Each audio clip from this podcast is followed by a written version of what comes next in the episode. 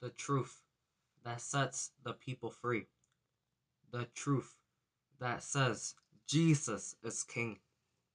Not through these false religions, but only through Christ Jesus, by grace and repentance, can be saved.